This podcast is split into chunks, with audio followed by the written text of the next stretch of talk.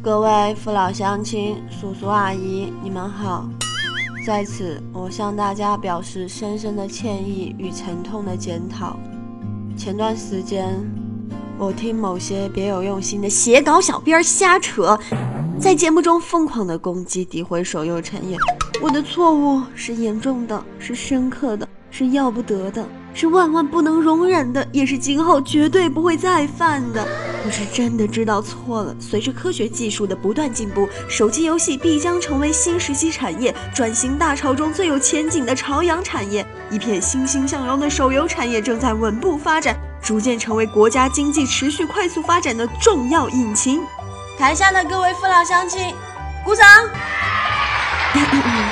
自古游戏是节操，每日一听长姿势。欢迎收听今天的早安游戏圈，我是小英。十一月十五日，中国手游，没错，这是家公司哟，还是纳斯达克上市的公司哟，就叫中国手游哟。中国全国社保基金理事会将以每股十四点五美元的价格认购中国手游一百零三万股的 ADS 股份，折合软妹币近亿元。与社保基金一起认购中国手游股票的，还有作为社保基金投资经理的工银瑞信，合计收购金额达到一千六百四十万美元。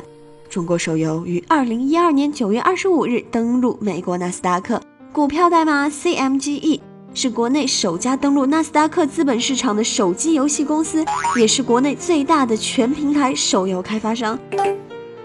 全国社会保障基金理事会则是由中国。国务院成立的，是的，你没有听错，是国务院，由中央政府管理的战略性社会保障基金，以满足日后人口老化所产生的社会保障需要为目标，是国际上最大的投资机构之一。哎，这事实上呢，这个风格一向谨慎的社保基金，历史上首次通过协议转让的方式大额投资手游行业，也是美国上市的中国概念股首次获得社保基金的投资。业界解读认为，作为国家队的社保基金入股中国手游，将对整个国内手游行业发生风向标式的作用。工银瑞信的高级行业分析师刘天介绍，手游行业正在高速的增长，未来几年将以每年百分之百的速度膨胀，进而达到五百亿人民币级别的市场空间，与端游市场相当。发行加研发的商业模式、丰富的产品支持以及出色的业绩，都值得投资者看好。这也难怪中国手游上周发布第三季度财报显示，其营收增长百分之一百二十五，盈利增幅更是高达十五倍。这个嘛，前有顺荣亿元入股三七湾，现有社保基金亿元入股中国手游。尼玛，个个都是业界大佬，一个赛一个有钱，谁都得罪不起。小英，我还是不要乱说话好了。啊，先前捅那么大篓子，还成系列的讲什么手游的危害啊，随时准备收拾细软跑路啊，好命苦啊。好啦，今天的早安游戏圈就跟大家播报到这里吧。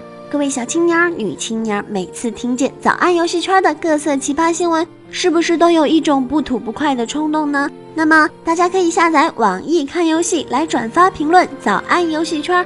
我们每周呢会选出十条神回复奖励点卡，还会评选出月度超级 MVP，赠送神秘的超级大礼哦。当然了，如果想跟小英有更多的交流，一定要下载网易看游戏，关注环小英，这样呢大家就可以艾特我，随时随地的跟我进行交流哦。